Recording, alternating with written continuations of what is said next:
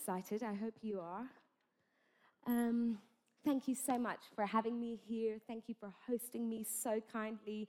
Julian and I, we joke a lot that we feel like we're part of Vineyard because we seem to be ministering in, into Vineyard and finding ourselves in contexts in Vineyard churches more often than anywhere else. And really, uh, we feel like we're amongst family when we're with you. So thank you. I, it's just such a joy to be with you guys. Um, I said in my seminar earlier today, um, that I don't behave myself when I talk. And so I recommend that you don't behave yourselves either. It's so much more fun when we don't behave, really. Um, because when we're trying to behave, what we end up doing is switching off the voice of the Holy Spirit, because you know He's very mischievous. And um, what ends up happening is we try to control what's happening because we're trying to fit what's nice and orderly. Uh, so let's just give up right at the beginning, shall we? Let's just agree, yeah? Let's just agree that we're going to have some fun together because I really believe that Holy Spirit wants to um, make his presence so known in this place tonight that our hearts will be transformed by the fire that he puts in us. And um, I'm just going to, let's pause for the preach for a second, okay? Uh, just during the worship time, I felt um, this uh, phrase going round and round in my head. Um, a cloud which starts as small as a fist will become a thunderstorm that no one can miss.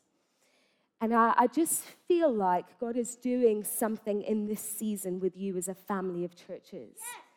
And it's gonna, uh, it's not that it's small because it's amazing already what God has done, but it's gonna be like a cloud as small as a fist.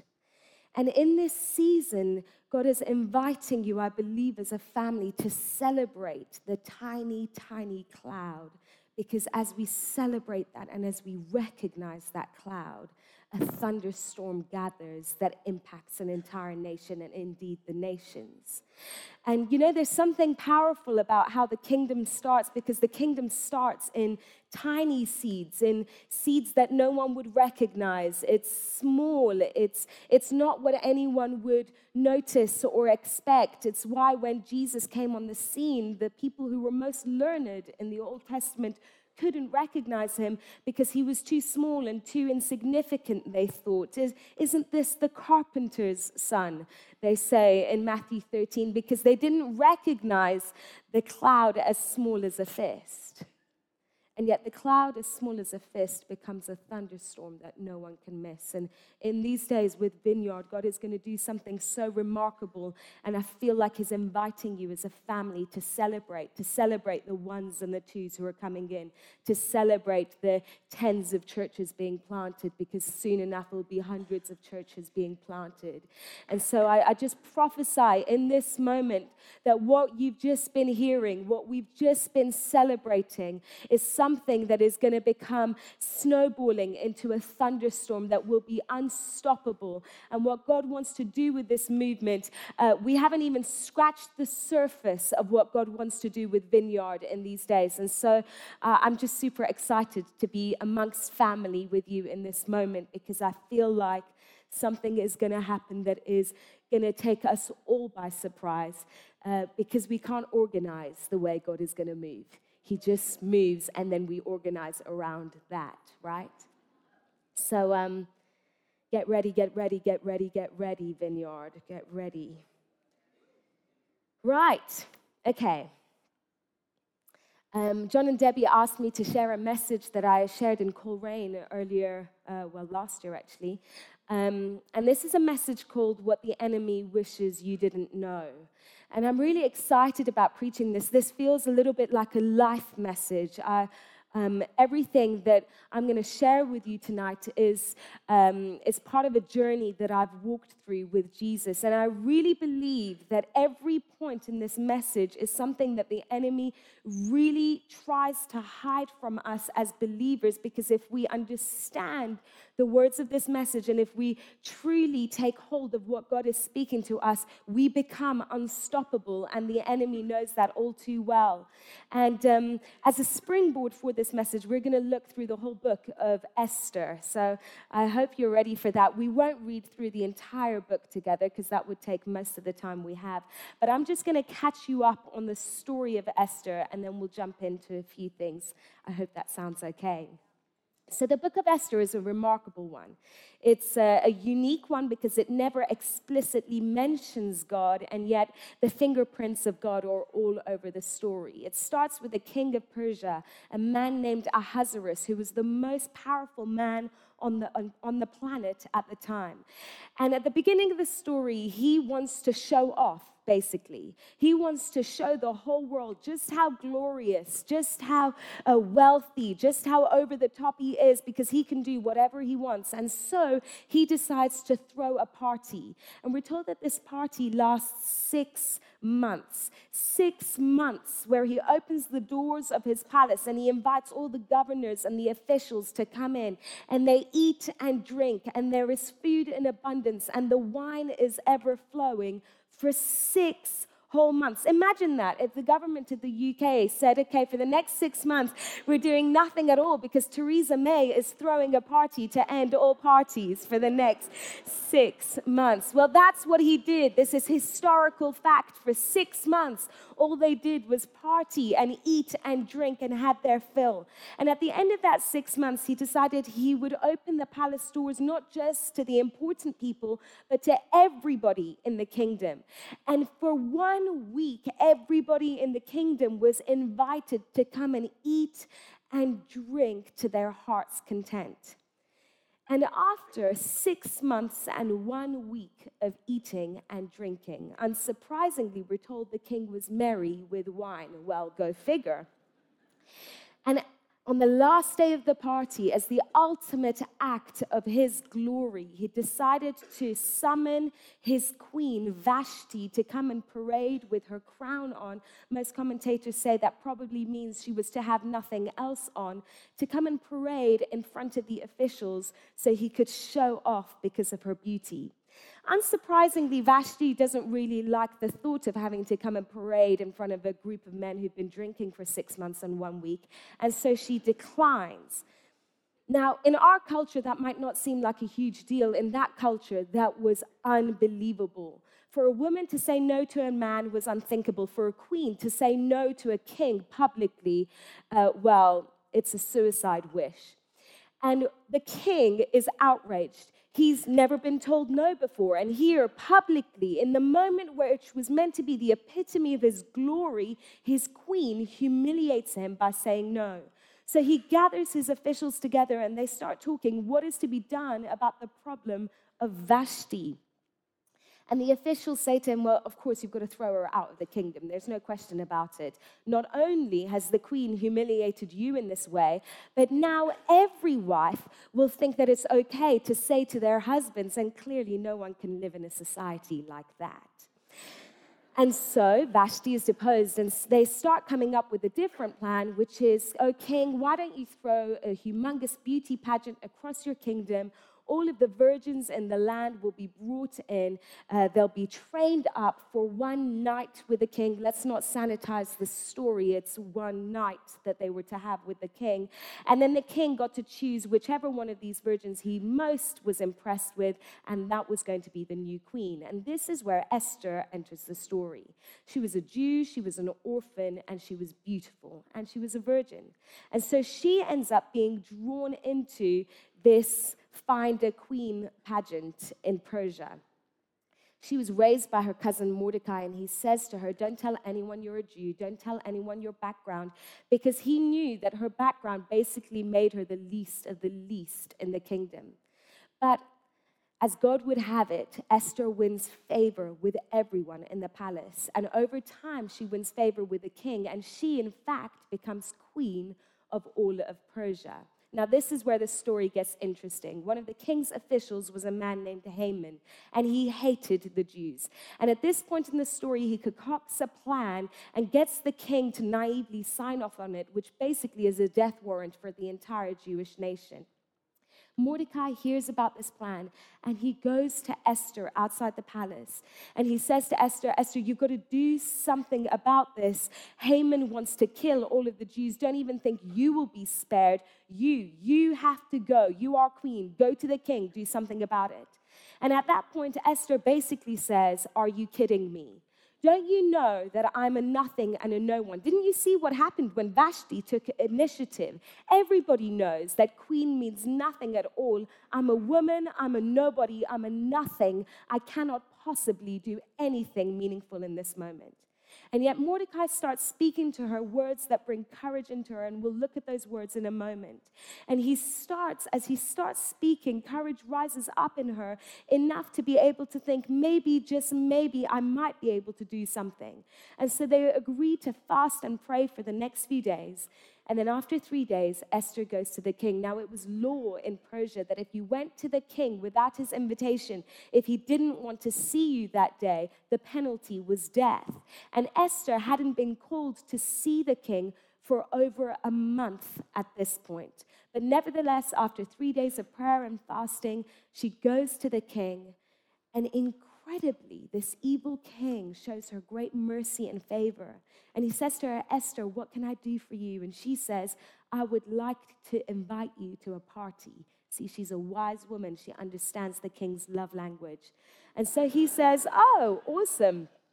I'd love to come to a party. And so she invites the king and Haman to a party. And so the next night at the party, the king says, Esther, what is it that I can do for you? And she says, I'd love you to come to another party with Haman tomorrow night.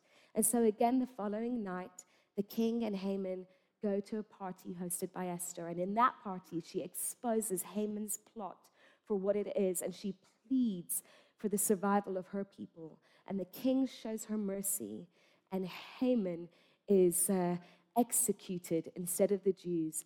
And it's a remarkable moment where one insignificant, nothing and nobody.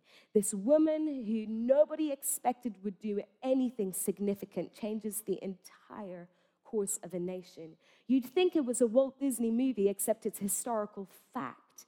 This is not fiction, this is something that actually happened. And I believe the story of Esther is an incredible incredible platform for us to look at what it means to be the people of God, what it means to do the unthinkable, what it means to be unstoppable. Because I want to tell you, no matter who you are and where you are in life, whatever your background is, God has put you on the planet to do something remarkable. If you are alive, if you have a pulse, that means God has destiny for you. And so I think that includes everybody in this room. I hope, anyway, that it does. So, the first thing from this story that I believe the enemy doesn't want you to know is that you're better than you've ever believed. Now, I, I know that Patty's spoken a little bit about this stuff in the morning, so I'll be brief on this point. But 2 Corinthians 5 tells us that we who are in Christ are a brand new creation. The old is gone, the new is come. And I think sometimes in the church, we can treat the cross and the resurrection like it's a giant washing machine.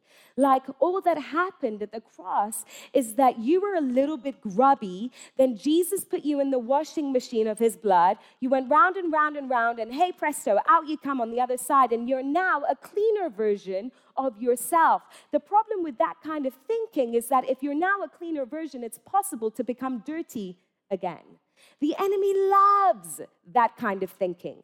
He loves to make Christians feel like they're exactly the same person they were before. They're just that little bit cleaner. Because the enemy understands this that what you behold, you become like. And he knows that if he can get you to stare in the mirror and keep telling yourself that you are still the old person, struggling with all of the old things that you were struggling with, that that's who you really are, then you will never ever get to walk in all of the destiny God has for you because the destiny God has for you requires you to understand that you are a brand new creation with supernatural DNA in every cell of your body. But the but the enemy doesn't want you to know that.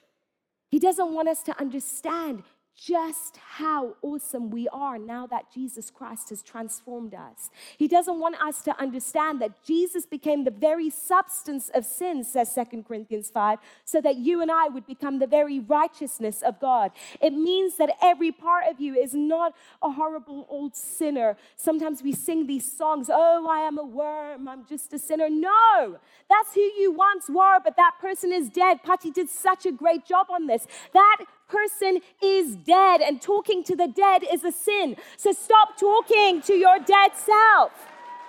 You have been raised a brand new creation. You know, psychologists tell us that um, actions actually are primarily driven not out of desire, but out of an understanding of identity. And this is where the church gets into problems because we form accountability groups. Do you mind if I get a bit cheeky? Sorry, the South African in me is now coming out. Five years in South Africa, and um, you go wild after that. We form accountability groups in our churches that focus on sin. I've been in them, hey, I've led them. And we wonder why those accountability groups are not powerful to overcome sin. You know the kind of groups I'm talking about, where we all get together and we t- tell each other the terrible sins that we're struggling with. And then we all feel suitably ashamed about the things that we've confessed to one another. Then we pray about those sins and we hope that the shame that we've now put on one another will induce enough fear over the next week in order to control our actions. And then we get together the following week, and those of us who've managed to control the desires that still rage within, but anyway, those of us, we get together and we feel ever so slightly smug because we're not better than everyone else in the group because I actually managed to control my desires and you didn't. And so now we feel like we've earned some level of spirituality. And yet the next week, we may not be so self controlled, and the same sin cycle goes round and round and round and round and round again. And we wonder why we can't break it. It's because we're looking at the wrong person. When we form accountability groups around our sin and around our old nature, those groups are powerless to do anything other than to shame us into behavior modification. But the Christian life is not about behavior modification. It's not about coming into some level of morality. The cross is not about making bad people good, it's about making dead people live. And so when we come together in accountability groups, we've got to stop focusing on our sin and our old nature. Honestly, it will not help you stop to sin if you do that. Rather, what we need to be doing is forming ac- accountability groups around our new nature, around who we now are in Christ. If you do that, I promise you the sin issues will fall away because you will come into an understanding of who God has really made you to be. And the more you form groups where people pull the, pull the gold out of you, the more you will become like that which you behold. It's a profound, profound truth of the kingdom. You know, in Ephesians 4, where we're told to speak the truth in love to one another, so often we use that as an excuse to criticize, but with a, like a holier than thou smile on our face because I'm saying it in love. Have you ever had that conversation when someone says to you, I need to have a conversation in love with you? You're like, oh man, I'm just about to be told off. You know, the problem with reading that text like that is that we don't understand that truth is not a theology or an idea. Truth is a person, and he lives inside of you and me. And so, when the Bible talks about speaking the truth in love to one another, the highest realization of what that verse means is not criticism of one another, but is recognizing that Christ is in one another. When we speak the truth in love to one another, what I'm literally saying is, Debbie, I see Jesus in you. I see Christ who is in you and all over you. And we start recognizing the gold of Jesus in one another. Listen, if we formed accountability groups like that, our churches would be transformed when we speak the truth in love to one another. Because Jesus is in you and Jesus is in me. Are we recognizing that for ourselves and for the people around us? Because I want to tell you, you're better than you've ever believed. And the enemy is so invested in making us think less of ourselves because if he can do that, then he knows he will stop us short of our destiny. If you look throughout scripture, every time someone thought less of themselves than what Jesus said of them, than what God said of them, there was a loss of destiny. In the Garden of Eden, we see it, and Patti mentioned it this morning, where the enemy comes to Eve and he says, Don't you want to be like God? Well, unfortunately, she already was like God. She just didn't realize it. She thought less of herself than what was true of her, and the rest is history, right? You see it in the Israelites in the desert, where they're going into the promised land. They've seen what God has done and everything that He's capable of. So their problem wasn't with His capability, their problem was, was with who they thought they were. Because they look at the giants in the land and they see themselves as grasshoppers. And what happens is when they see themselves as grasshoppers, an entire generation dies in the desert. Humility is not thinking less of yourself. That's a lie of the enemy.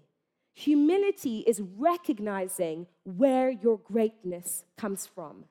It's a completely different thing. And you know, as Brits, we can be really bad at this.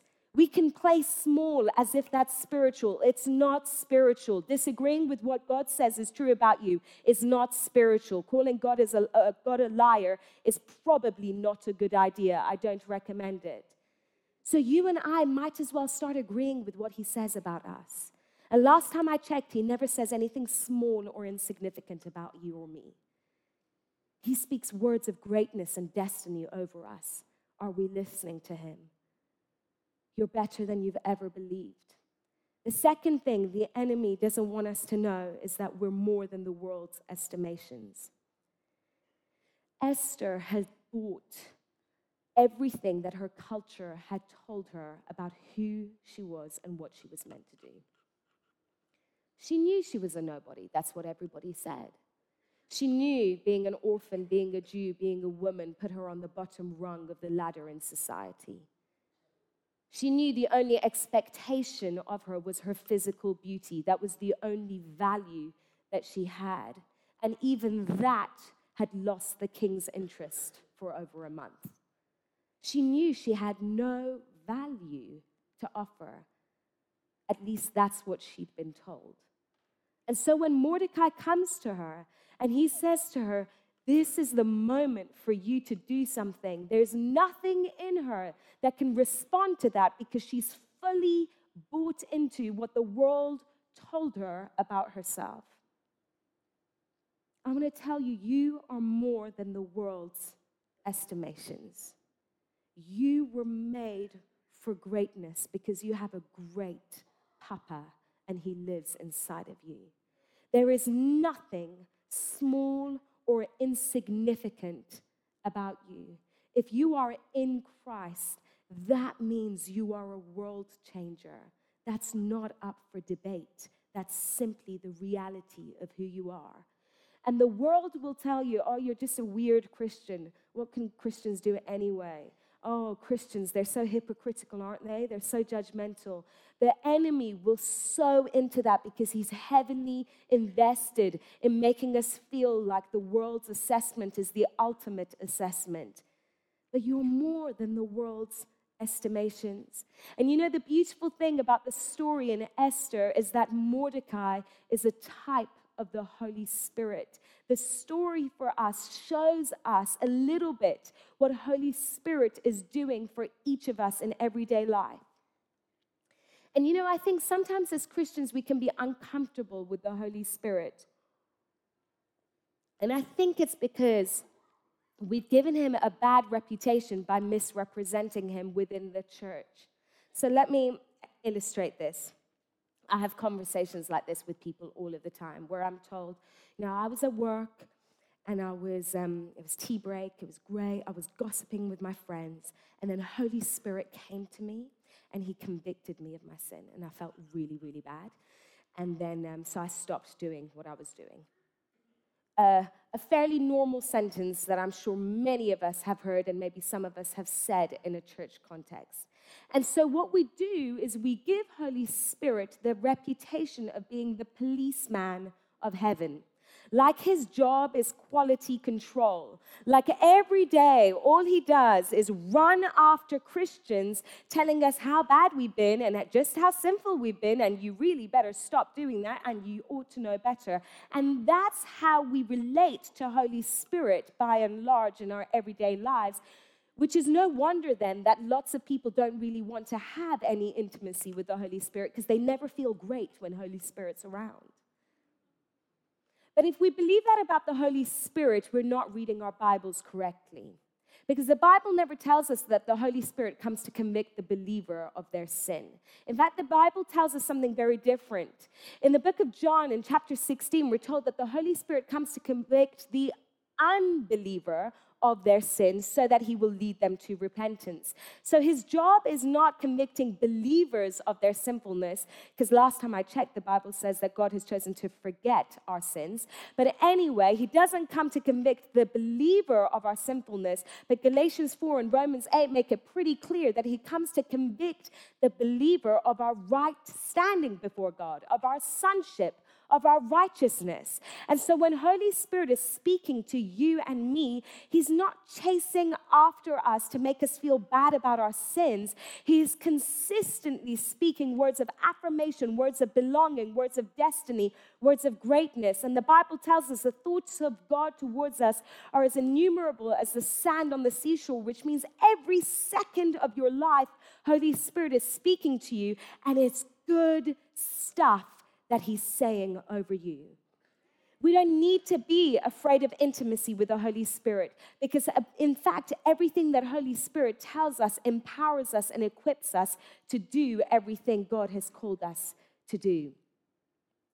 You know, the words of God aren't wishful thinking. When He says stuff over us, He's not like, oh, I really hope, cross my fingers that it's going to be like this.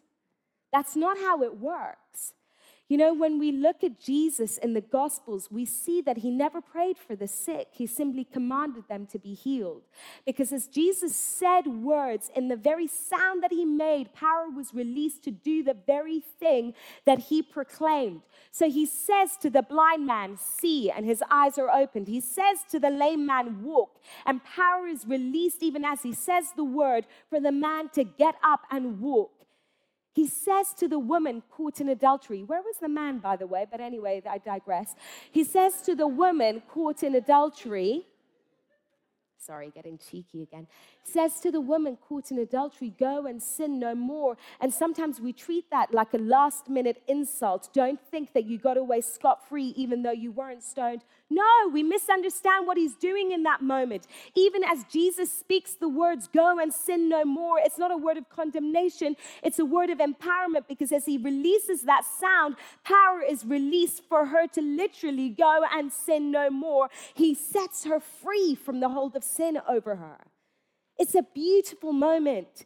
The disciples had seen this, which is why when Jesus is walking on the waves and Peter is in the boat, he says to Jesus, Lord, if it's you, tell me to come and I'll come to you.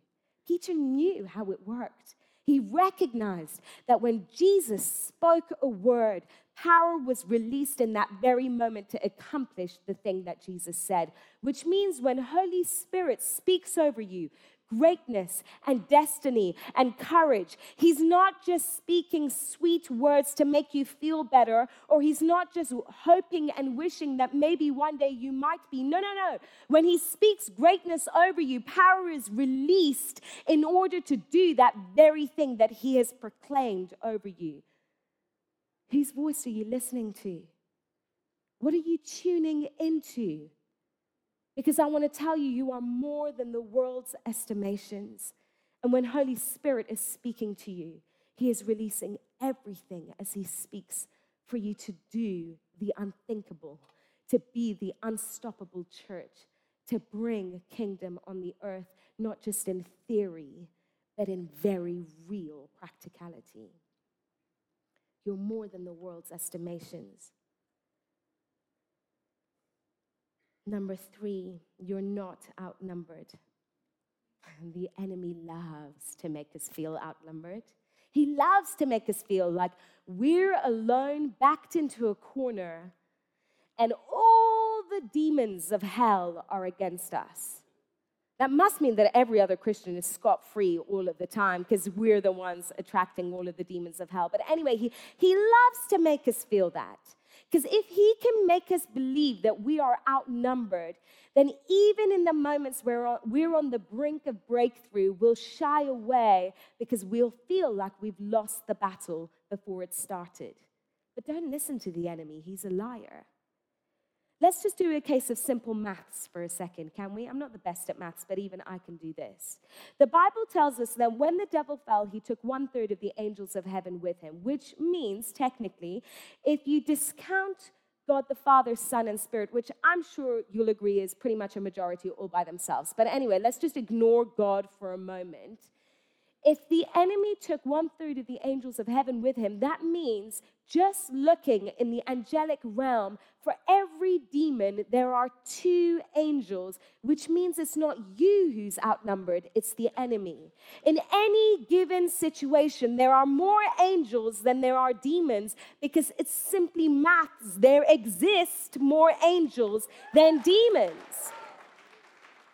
And I feel like the church has got so used to tuning in to the demonic in places as if that's more spiritual than tuning in to the angelic in places. And that's just insane. We become so focused on what the demons are doing in the room rather than asking, what are the angels doing in the room? We talk about it, oh, I went into that place, don't go into that shop around the corner over there. I went in, I got a terrible headache, there's lots of demons in there. You know, when you walked in, you changed the odds because you have angels with you. Do you get that? You are never outnumbered. There are more angels with you than there are demons against you. That is simple maths. You better believe that in that moment where Esther was walking down that long corridor to the throne room on her own, every demon was saying to her in that place, Turn around. Turn around. You are way outnumbered. Turn around. You can't possibly do what you're thinking of doing. Turn around. I often get asked, how it's possible that someone as unusually small as I am doesn't get frightened standing up in front of people like you. Because you know, this isn't so easy, especially when there's a light shining in your eyes, and I can't really make out your faces, but I know that you can make out mine. And I get asked, How do you do? I get asked all of the time, How do you do what you're doing? You're one woman on a stage, and you see that question doesn't really understand this premise, but I do. Because the reality is, I'm not one woman on a stage, I'm one woman and many, many angels. I'm never backed into a corner, and neither are you. I don't care what situation you're facing. And I don't mean that to belittle the pain that you might be facing. I simply mean it to, in this way that you have so many angels with you, regardless of how black the situation looks to you, regardless of how hopeless the situation looks. You are never outnumbered. You are never backed into a corner. When the enemy says it's not a fair fight, there's an element of that that is true. It isn't a fair fight, but for him, not for you. You are in the position of strength. Stand your ground. Don't give way. Stay your course. Once you know what God has said about Himself and about you and about your situation, don't give way. You know, the enemy is playing spiritual chicken with us all of the time. He's coming head on at us, betting that we will move first. But what if we don't? What if we don't? The Bible tells us that a part of the fruit of the Spirit is patience. The Holy Spirit lives inside of you. The Holy Spirit does not live inside of the devil. That means that if you exercise the fruit that is readily, readily available in the person of the Holy Spirit in your life, you can out patience the enemy. You are not backed into a corner. You are not outnumbered. Stand your ground. You know, the Bible in Ephesians 6 tells us what spiritual warfare looks like, and it looks like standing. It looks like not breaking ranks. It looks like standing together as a community.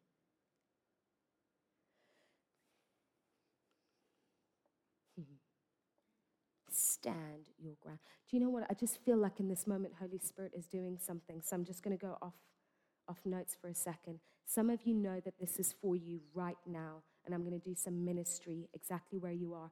If you know that God is speaking to you right now about standing your ground, I want to invite you to stand exactly where you are. You don't need to move anywhere. I'm just going to wait for a second because I know there's people who need to respond. Stand your ground. And in this moment, you're making a, a sign.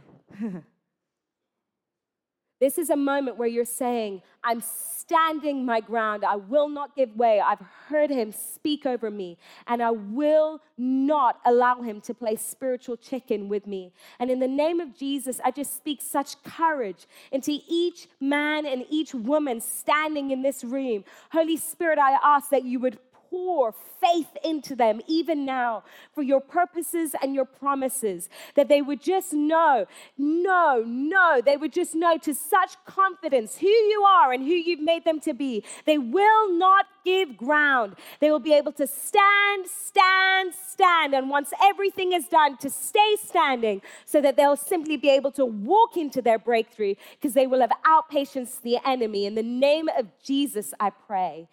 Amen. Okay, take your seats. You know, one of my favorite verses in the Bible is in Genesis 32. It's in the story where um, Jacob is going back to meet his brother Esau. Remember the story of Jacob and Esau? Jacob and Esau, twins. Jacob was the younger twin. He was not so great a guy. He kind of stole quite a few things like a birthright and an inheritance from his older brother Esau, and then he fled.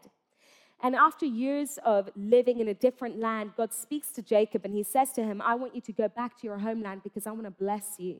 I'm going to do you good. And so Jacob takes all of the family that he's now accumulated and all the wealth that he has, and he makes a long journey back from essentially being in exile towards his homeland. And there comes a moment in the story where we're told that a servant comes to um, Jacob from the party and he says to him, uh, I've got some bad news to tell you. Your older brother Esau is coming to meet you with 400 men. That is not a good moment. Jacob is essentially a sitting duck, and his very strong, burly older brother Esau is coming towards him with 400 men. That is not a good equation. And in the midst of that story, Jacob has this moment with God, and he says to God, God, I am asking you to deliver me from my brother Esau, for I fear him. And then this is the important bit. But you said, I will surely do you good. And so he keeps moving forward. Everything in that moment would be saying to him, Turn around, turn around. Bad idea, turn around. You misheard God, turn around. It's a sign your brother's coming, turn around. But he stands on the promise of God. He stands on what God has brought in Revelation, and he says, This is the problem, but you said the promise. A little while ago, a few months ago, I was in a, uh, a moment of moaning with Jesus. Ever get those moments where you're like, Jesus, you're just not doing enough, and you didn't do the thing that I thought you would do, and I'm not happy about it? Maybe it's just me. Anyway, so I was having one of those moments with Jesus. And I kept saying to him, This is the promises that you've made, but this is the problem. This is the promise, but this is the problem. And he said to me, He just stopped me short and he said, Look at your sentence. What's the problem here? What do you mean? I've told you what the problem is. No, no, no. Look at your sentence. There's a problem with your sentence structure. Well, this is a weird time to get into grammar, Jesus. I was really making a good point problem with my sentence is that it's the wrong way around. I kept saying, promise, but problem. Jacob was saying, problem, but promise. I want to ask you which way round are your sentences? Are you saying promise but problem, as I was? Or will you stand your ground saying problem but promise? I want to encourage you stand your ground. You're never outnumbered. Fourth thing the enemy doesn't want you to know the best context for breakthrough is feasting and joy.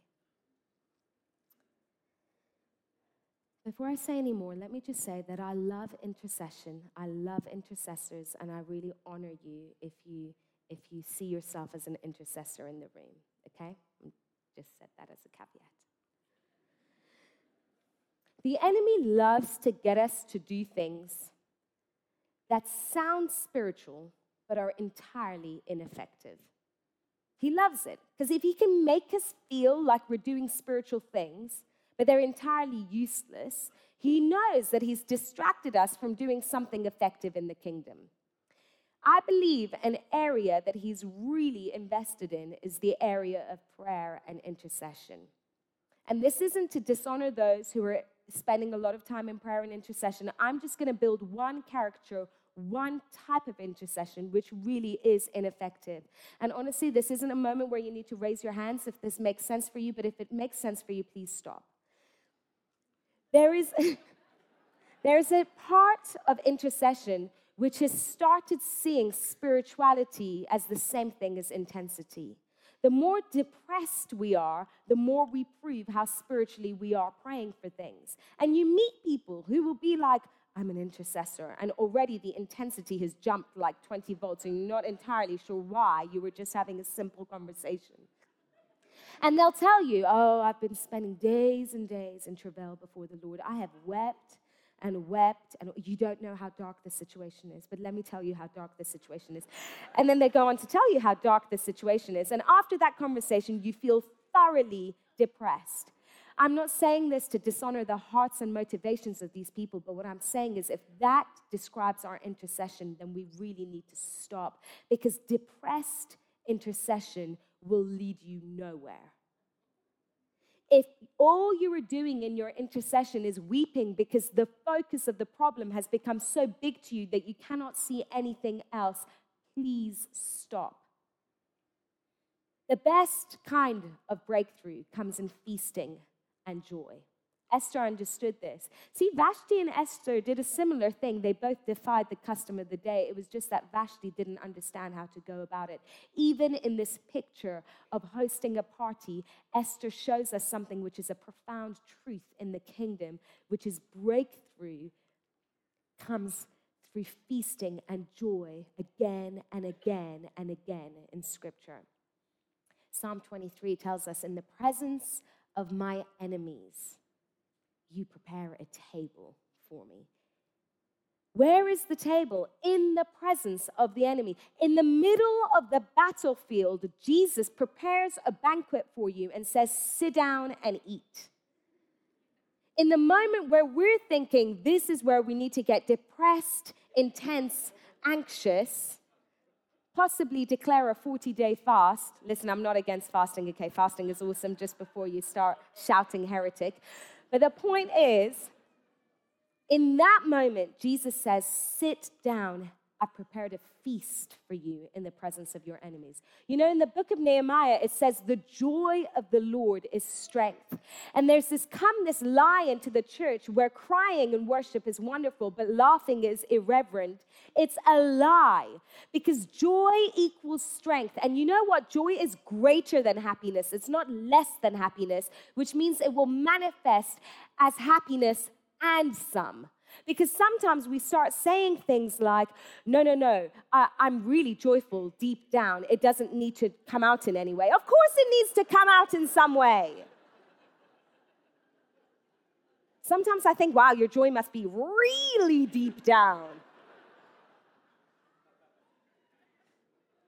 Some of us are wondering why our Christianity is anemic while we're constantly in the midst of battle that we cannot seem to overcome, I want to ask you, where is your joy? Because joy equals strength. Joy is not frivolous, it is not irreverent, it equals strength. And if you are in the midst of a battle, the best, best context for your breakthrough is feasting and joy. If we understand the powerful tool that joy is in the midst of the battle, then everything will become dif- different about our warfare. Julian and I love intercessors and we believe in the power of prayer. And in fact, we have asked a whole group of intercessors to keep us in prayer. And do you know the people I choose to be part of our intercession team? The happiest people I know, the most joy filled people I know, because I understand this that joy equals strength. And when someone is interceding for the health of my child, they better be full of strength. Joy is not frivolous, it gives you a platform for breakthrough. Can I tell you a quick story?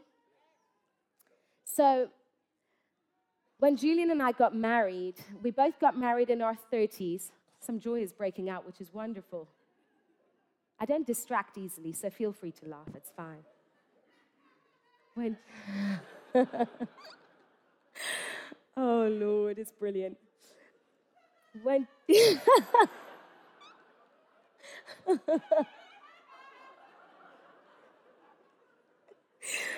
oh, it's great. Come on. Jesus, you're so kind.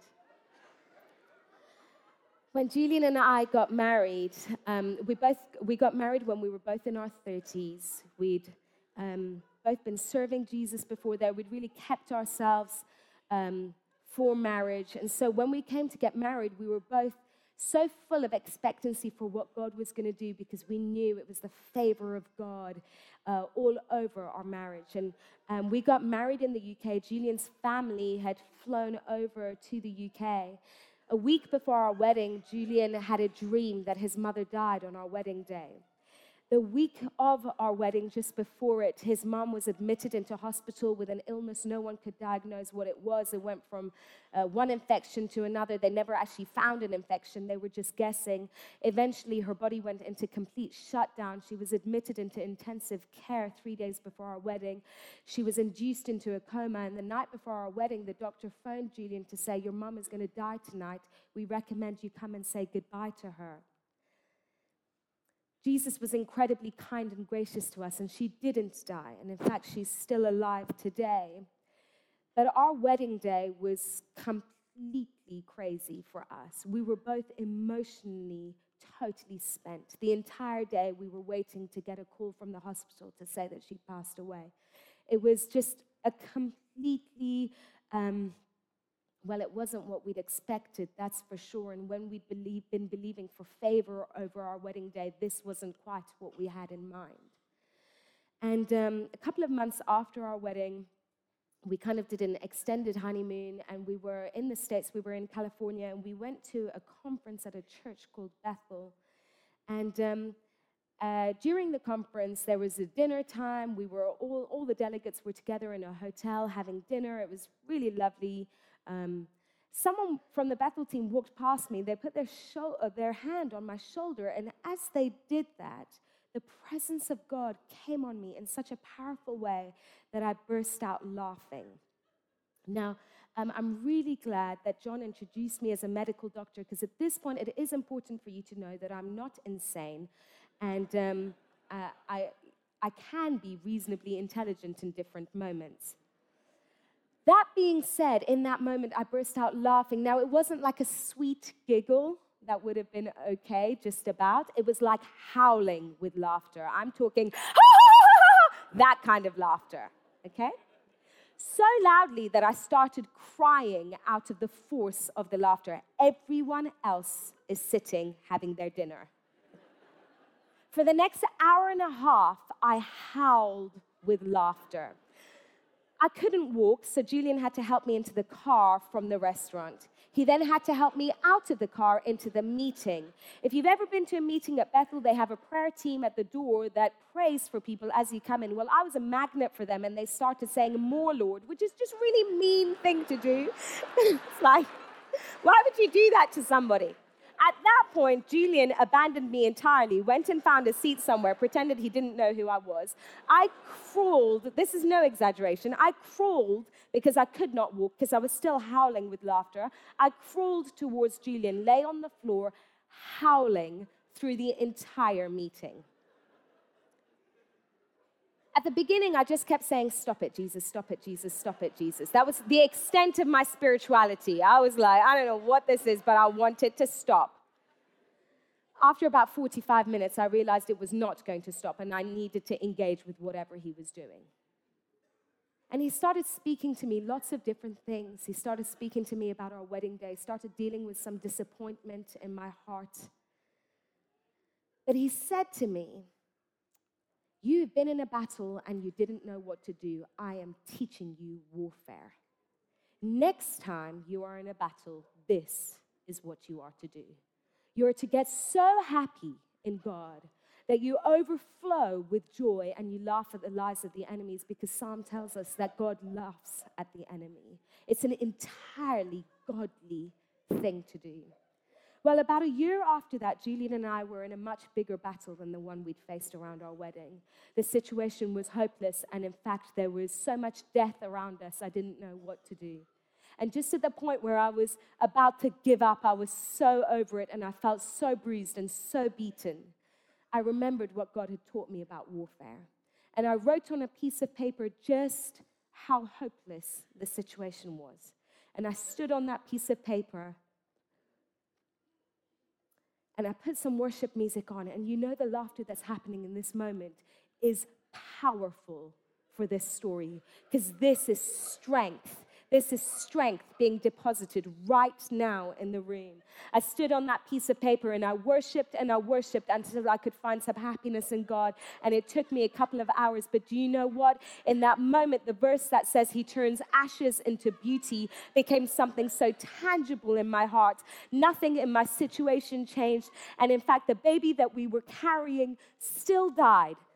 But the point is that Jesus changed everything in my heart in that moment because I want to tell you joy equals strength. Some of you are facing a battle and you've not known what to do, and you feel like the waves are overwhelming you. I want to tell you find your joy in God. Start laughing at the lies of the enemy because what he tells you, every single word of it is a lie and is not to be believed and is not to become your reference point. Find your joy because therein lies your strength, and God knows you need strength in your battle. I want to tell you the best context for breakthrough is feasting and joy. And you get to decide who sits at your table when you sit down to eat the meal that Jesus has prepared for you. So, fear, go away, thank you. You don't get to sit down at this table with me. Anxiety, go away, thank you very much. You don't get to sit at this table that Jesus has prepared for me. Depression, there's no room for you here. This is a table between me and Jesus. You don't get to sit here. You get to decide who sits at that table with you and Jesus. And I suggest you make fear, anxiety, depression, and anything else push off. They're not allowed to be seated there.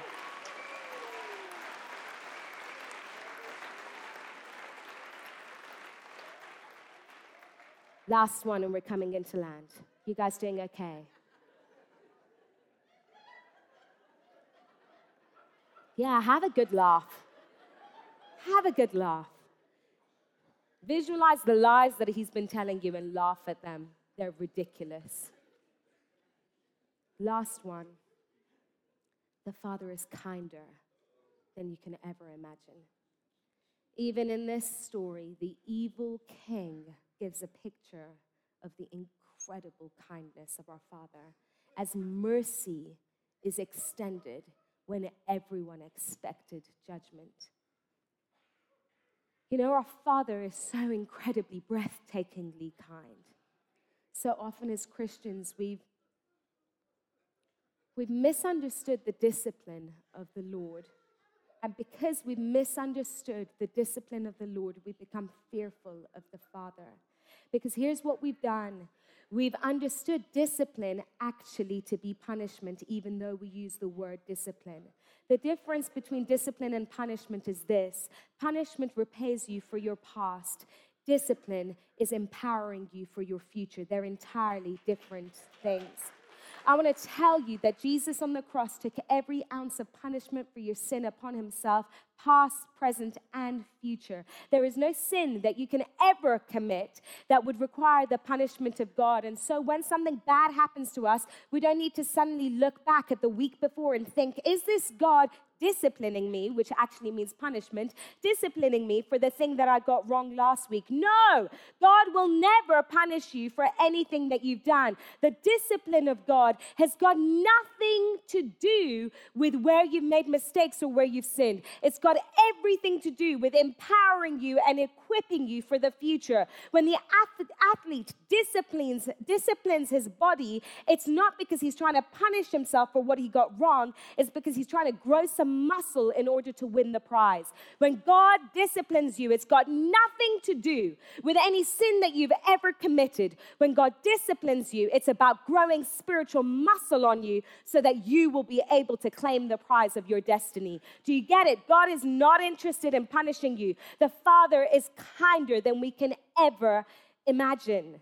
And there's this beautiful moment in Luke 4 where Jesus expresses the incredible breathtaking of kindness of God when he stands up in the synagogue and he's handed the scroll and he begins to read. And he reads this profound prophecy from Isaiah. And I'm going to read the words to you. He says, verse 18, The Spirit of the Lord is on me because he's anointed me to proclaim good news to the poor. He has sent me to proclaim freedom for the prisoners and recovery of sight for the blind, to set the oppressed free, to proclaim the year of the Lord's favor. And then we're told that Jesus rolled up the scroll and he sat down and he said, Today, this has been fulfilled in your hearing. It's a wonderful moment. But you know what? The most profound thing is that it's not what Jesus said, it's what Jesus didn't say. Because if you know the prophecy from Isaiah, Jesus left out the last line, which is the day of the vengeance of our God. Why did Jesus leave that out? It's because he in himself swallowed up the day of the vengeance of our God. So, Jesus for you and me is the favor filled, full stop of heaven. If you want to know what God thinks about you, it's this favor. If you want to know what God's saying to you, it's this favor. Because right here, Jesus finishes everything that Jesus that God came to show about himself in this, the year of the favor of our Lord. You are living in a never ending year of the favor of the Lord. The Father is kinder than we can ever imagine. I've got a three year old and a one year old at home. And I'm an introvert, so I like alone time. But my children don't really understand introversion. As, mu- as much as I try to explain it to them, my, my three year old kind of, my one year old's really not getting the idea yet. They follow me around all of the time. There are moments where I go to the bathroom just to get a moment on my own, which is pointless because then I have two pairs of hands smacking on the door, Mommy, come out, or let us in, let us in. They're chasing me down. You know, Psalm 23 says, Surely goodness and mercy will follow me all of the days of my life. I want to tell you the goodness of God is chasing you down. The goodness of God is inescapable. There is nowhere you can go, much like me at home with my children. There is nowhere you can go to hide from the goodness of God because His goodness is chasing you down. You have a target on your back for the goodness of God. Surely goodness and mercy will follow me. Not maybe, not only on the days when I've been really good, not only on the days where I've fasted and prayed, not only in the days where I've read my Bible, not only on the days where I'm feeling particularly close to Jesus. No, surely goodness and mercy will follow me every single day of my life. I want to tell you, every single moment of your life, God is chasing you down with his goodness. It is inescapable, it is inevitable inevitable because he always hits his target. You are being chased down by the goodness and the mercy of God. Won't you stand with me for a moment?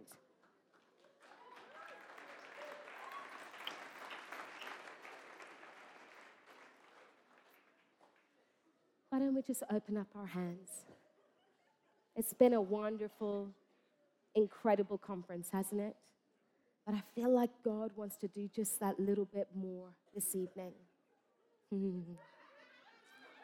hey!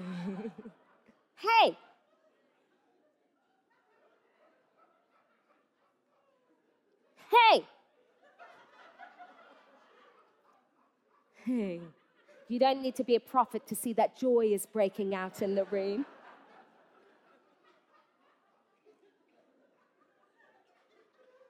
Know, you don't have to be afraid of laughter in church. I think sometimes we're worried that I'm doing it in the flesh. Well, it's really difficult to laugh otherwise.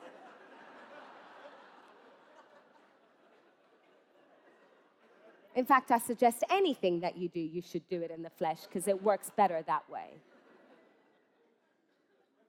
We don't need to overthink it. Jesus is kind, He's really good, and joy equals strength. And some of you who are laughing, I know that you need to be laughing at the lies of the enemy. So feel free to respond to the goodness of God. I just want to lead us in saying, Surely goodness and mercy will follow me all of the days of my life. Why don't we just raise our hands and keep speaking that truth over us? Surely goodness and mercy will follow me all of the days of my life. Surely goodness and mercy will follow me all of the days of my life. Surely goodness and mercy will follow me all of the days of my life. Every single day of your life, every single second of your life, it is a fact, it is unshakable. He is not a liar, he will not change his mind. Surely his goodness is your portion. Surely his mercy is your portion. Even if you're in the midst of a storm, I want to tell you his goodness will find you there. Even if you feel like you're backed into the corner because that's what the enemy has been telling you, I want to tell you his goodness will find you there because your setting is a setup for his goodness, whatever circumstance it is, because he is always wanting to display his goodness in and through you. And so I want to speak courage into men and women tonight who feel like every ounce of courage has been sapped from you and the enemy lies have got ever so loud in this season. And in the name of Jesus, I silence the lies of the enemy and we say no more to the enemy voice that comes to discourage, that comes to steal our joy, that comes to steal, kill, and destroy. We say no more in the name of Jesus. And I speak courage where there's been hopelessness. And I speak joy where there's been despair. And in the name of Jesus, we speak the life of God to come alive in hearts again. That men and women would have faith to rise up and say, Surely I was made for such a time as this. Because I want to tell you, it's not an accident that you are alive today. It is not coincidence that you have been born in this generation, but surely you were born for such a time as this to change the world, to shake the nations, and to shape the nations. And so I speak courage and faith into each and every one of you in this room. And I say, whatever your context, you were put there to influence it. Whatever your context, you were put there to rule and to lead and transform because you belong to Jesus and He's the King in every single room.